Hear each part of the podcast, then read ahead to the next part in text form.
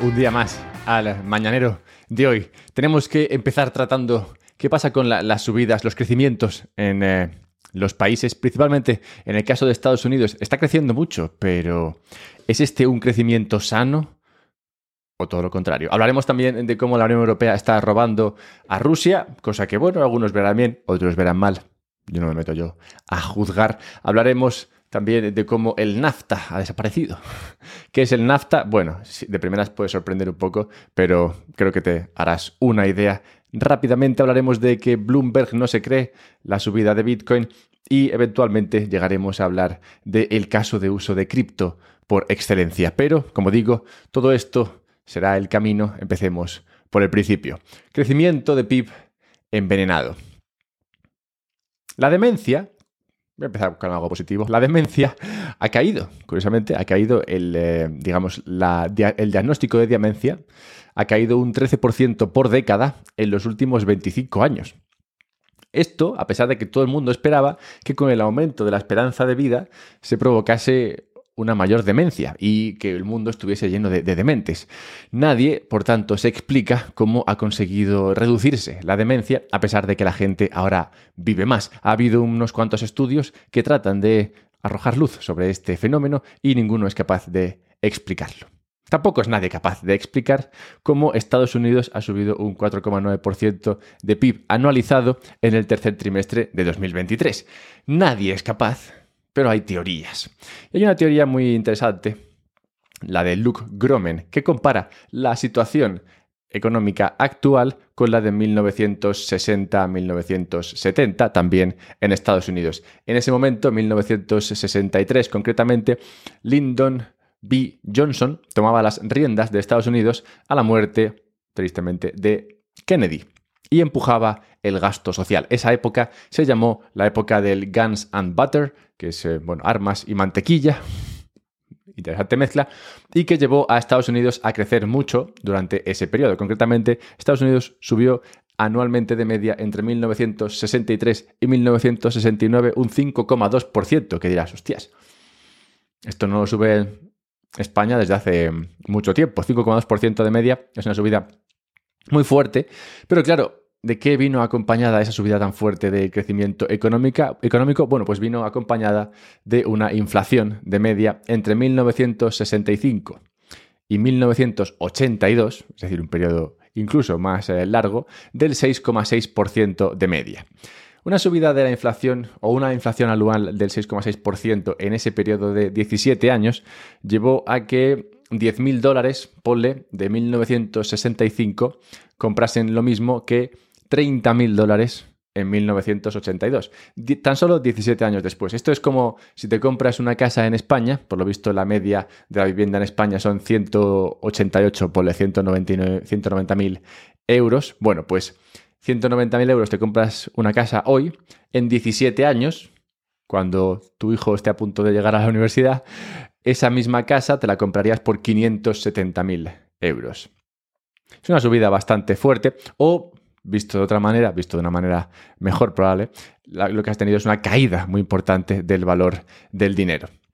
Bien, pues esto se produjo en un momento en el que la deuda sobre PIB en Estados Unidos era del 37% y el déficit sobre PIB también de Estados Unidos estaba en el 2,7%. Es decir, una situación fiscal y de deuda mucho más saludable que la que tiene Estados Unidos ahora, que tiene el PIB sobre la deuda sobre, sobre PIB al 120% y el déficit sobre PIB al 8%, lo cual hace a Luke Gromen llamar a este periodo no solamente Guns and Butter, sino también Guns, Butter e intereses, ya que gran parte del crecimiento o del impulso que se está viendo en la economía viene por el pago de los intereses sobre la deuda que Estados Unidos debe a, todo el planeta.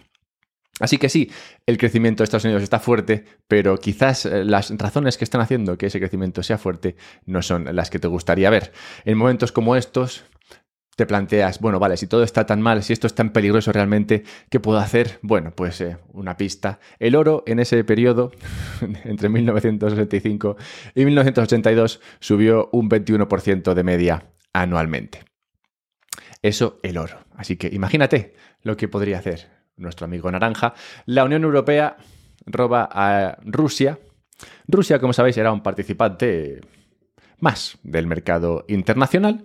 Se dedicaba principalmente a la venta de materias primas, materias primas que el resto del mundo compraba, hasta que decidió atacar a Ucrania por razones que, bueno, unos podrían explicar en, bueno, razones, eh, bueno, pues, chorras, ¿no? Que cada uno se puede inventar. También puede ser por otras razones más serias, como el eh, avance de, de, la OTAN. Otros puede ser, pues, porque Rusia tiene esa capacidad o esa tendencia a expandirse, bueno, las razones que fuesen, pero que llevaron a Rusia a invadir Ucrania. En ese momento, Occidente congeló sus activos, todo lo que tenían de Rusia se lo congelaron. Le dijeron, oye, no me gusta lo que estás haciendo, así que todo el dinero que tengo tuyo lo que voy a hacer es eh, congelarlo, es decir, ahora ya no va a ser tuyo. ¿Y qué dinero, qué activos tenía Occidente de Rusia? Bueno, pues principalmente tenía un montón de bonos, depósitos, y supongo que algo de oro que Rusia no tenía en propiedad también estaba en alguna cámara en Occidente y ahora pasado a ser propiedad de Occidente. Concretamente,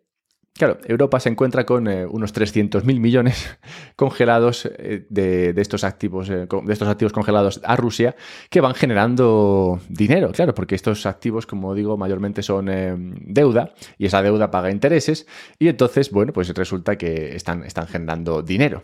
Así que ha decidido la Unión Europea que, oye, ya que tienen esos activos ahí de Rusia, que han decidido que ya no son de Rusia, sino que son eh, europeos, pues esos, esos, beneficios que generan esos activos van a ser empleados para diferentes eh, cosas, entre ellas para ayudar a reconstruir Ucrania.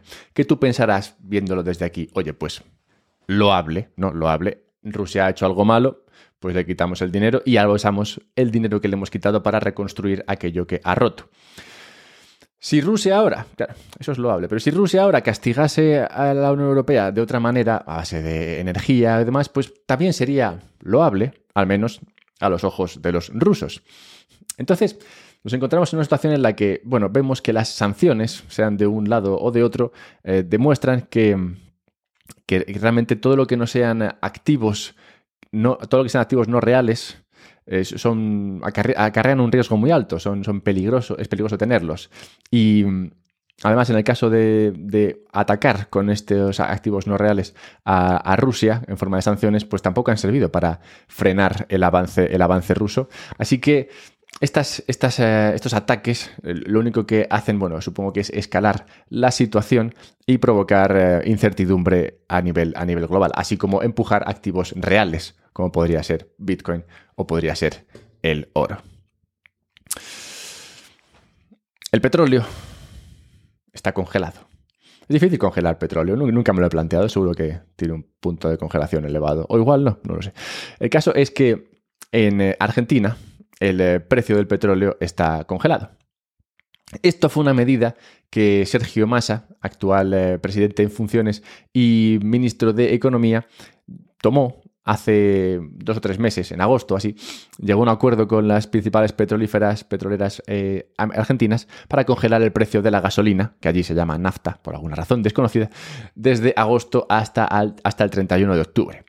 Esta medida, llamada precios justos, buscaba, claro, bueno, pues que el precio de la gasolina no subiese en periodo de elecciones. ¿Por qué querrías que el precio de la gasolina no subiese en periodo de elecciones? Bueno, principalmente porque si el precio de la gasolina sube, la gente está descontenta y si el que está en el gobierno, o sea, y si esta gente está descontenta, pues mira al que está en el gobierno y dice no me gusta lo que estás haciendo, así que te voy a castigar, te voy a castigar votando a otro. Pero por suerte, en este caso, Argentina y su gobierno tenía la posibilidad de llegar a este acuerdo por el cual congelaban el precio. ¿Qué pasa cuando congelas precios? Bueno, ahora lo veremos. Pero me parece interesante comparar, ¿no? Porque, por ejemplo, Argentina hace esto y, y podrías pensar, bueno, esto nunca pasaría en Estados Unidos. Bueno, en Estados Unidos pasa algo parecido, ¿no? Y es que también en periodo electoral, o concretamente hace, hace, hace pocos, hace, hace un año o así, se, hizo lo mismo. Y no se, no se congelaron precios del petróleo, pero lo que se hizo fue tirar, de la reserva estratégica, esa reservada para periodos de guerra que tiene Estados Unidos, y la sacó al mercado para así bajar el precio del petróleo. Total que al final no son tan distintos unos de otros siempre y cuando haya que ganar las elecciones. Pero bueno, el caso es que Sergio Massa en este caso hizo este acuerdo con las, eh, con las petroleras, supongo que no tuvo en cuenta que igual habría una segunda vuelta electoral. Y claro, el plazo de congelamiento acaba con esa victoria o avance, digamos, victoria momentánea que ha tenido Massa hace, hace una semana, pues eh, se llegó a otro acuerdo con las petrolíferas, con las petroleras, por, el cual les permitía subir el precio del petróleo un 3%. Me atrevo a pensar que una subida del 3% tras haber estado congelado desde agosto y con la inflación al 12% semanal, pues igual no ha sido suficiente. Y esto lleva actualmente a que no haya petróleo o no haya gasolina en las gasolineras. No hay gasolina porque si no tienes... Eh, la, la, posibilidad como gasolinero de vender a un precio que te sea rentable, pues lo que vas a hacer es vender. Y si no vendes, pues no hay. Así que, bueno, no es la primera ni la última medida que se plantea para controlar precios y que tiene efectivamente el efecto contrario. Algo muy parecido, de hecho, pasó con, lo de Rusia y, hemos hablado en el pasado del... De eh, estúpido coste de las sanciones, bueno, pues no es menos estúpido que el tratar de controlar precios y, hacer que, aún así la cosa, el mercado siendo la cosa, siga funcionando. Triste. Triste, pero cierto. Lo bueno es que incluso el Kun Agüero se ha enterado de esto. Y si el Kun Agüero se ha enterado, imagino que la población estará cerca de comprenderlo. Y si no lo está, bueno, pues pequeño anuncio, comparte esto con eh, otras personas. Compártelo para que piensen eh, también como tú, que tengan esta capacidad de ver el mundo y decir, bueno, pero ¿qué hay detrás de todo esto? Bueno, pues eso es lo que tratamos de dilucidar en estos eh, pequeños noticiarios mañaneros. Bueno, pues comparte esto con otros si te gusta, también porque me ayudas a mí. Básicamente esto crece así, orgánicamente, como creció el precio de Bitcoin durante el principio, los primeros años. Hablaremos esta semana de, alguna cosa de estas, me parece interesante. Pero bueno, no me quiero desviar. Si te interesa comprar Bitcoin, también puedes hacerlo con uno de mis sponsors, Relay. Y si quieres guardarlo, puedes hacerlo usando otro de mis sponsors, Bitbox. En ambos casos encontrarás enlaces con descuento en la descripción del podcast. Hablemos entonces de por qué Bloomberg no se cree la subida de Bitcoin. Bitcoin ha subido mucho en las últimas eh, semanas y mm, en la mente de Bloomberg o de los escritores, los eh, editores y algunos eh, demás participantes en Bloomberg, se creen que la subida viene dada por el ETF e que se podría aprobar. Es decir, ellos ven el, ETF e como algo que podría ser, bueno, algo que, que se espera que sea muy positivo y por tanto la gente se ha empezado a posicionar y esto ha hecho que el precio de, Bitcoin subiese. Estiman que esos ETFs, o alguno de ellos al menos, será aprobado, no sabe cuándo, pero imagina que, será aprobado. Y lo que se pregunta es, vale, bien, Bitcoin ha subido, lo hice un poco así como a regañadientes, Bitcoin ha subido, pero lo ha hecho simplemente porque se espera que, que se apruebe este ETF. En el momento en el que se apruebe, se pregunta, aunque también afirma, el momento en el que se apruebe se podría dar el típico caso ese de buy the rumor, sell the news, ¿no? Compra el rumor, vende la noticia y la gente empezará a vender fuertemente el activo. A ver, siendo esto un riesgo, siempre es un riesgo, y probablemente un riesgo cierto, ¿no? El hecho de que en el momento en el que se apruebe lo que se apruebe sobre, sobre Bitcoin, se produzcan eh, ventas, realmente lo que ha llevado a la subida actual del precio de Bitcoin ha sido precisamente el miedo a que el precio de Bitcoin suba en el momento en el que se apruebe un ETF. Y es que había mucha gente corta sobre Bitcoin, había mucha gente que había vendido opciones de compra de, sobre Bitcoin pensando que el precio de Bitcoin se iba a mantener bajo o al menos que no se iba a mover durante, el, eh, durante un periodo. Pero como sabéis, esto cambió cuando se hizo el anuncio falso ese sobre la aprobación del ETF de Bitcoin que vio como el precio de Bitcoin subió casi un 10% sobre una noticia falsa. En el momento en el que esto pasó, muchos de estas personas que tenían posiciones cortas sobre Bitcoin dijeron, hostias, si esto se aprueba pronto, me van a violar, porque estoy mal colocado, mal posicionado en el mercado. Entonces han cerrado sus posiciones cortas y esto ha sido lo que ha llevado o lo que ha empujado el precio en las últimas semanas. O sea que ha sido precisamente el miedo a que la subida sea mayor de lo que se espera lo que ha hecho que la subida de ahora se produzca. Esto no quiere decir que, sino que no se produzca el, típico caso de buy the rumor, sell the news. Probablemente algo de esto habrá, pero no es el rumor simplemente lo que ha hecho que el precio de Bitcoin subiese. Y cerremos hoy con el caso de uso de las criptomonedas por excelencia, mal que le pese a alguno. A día de hoy existen 120 mil millones de dólares en eh, monedas estables en circulación, la mayor parte de las cuales están en la moneda estable de Tether, USDT.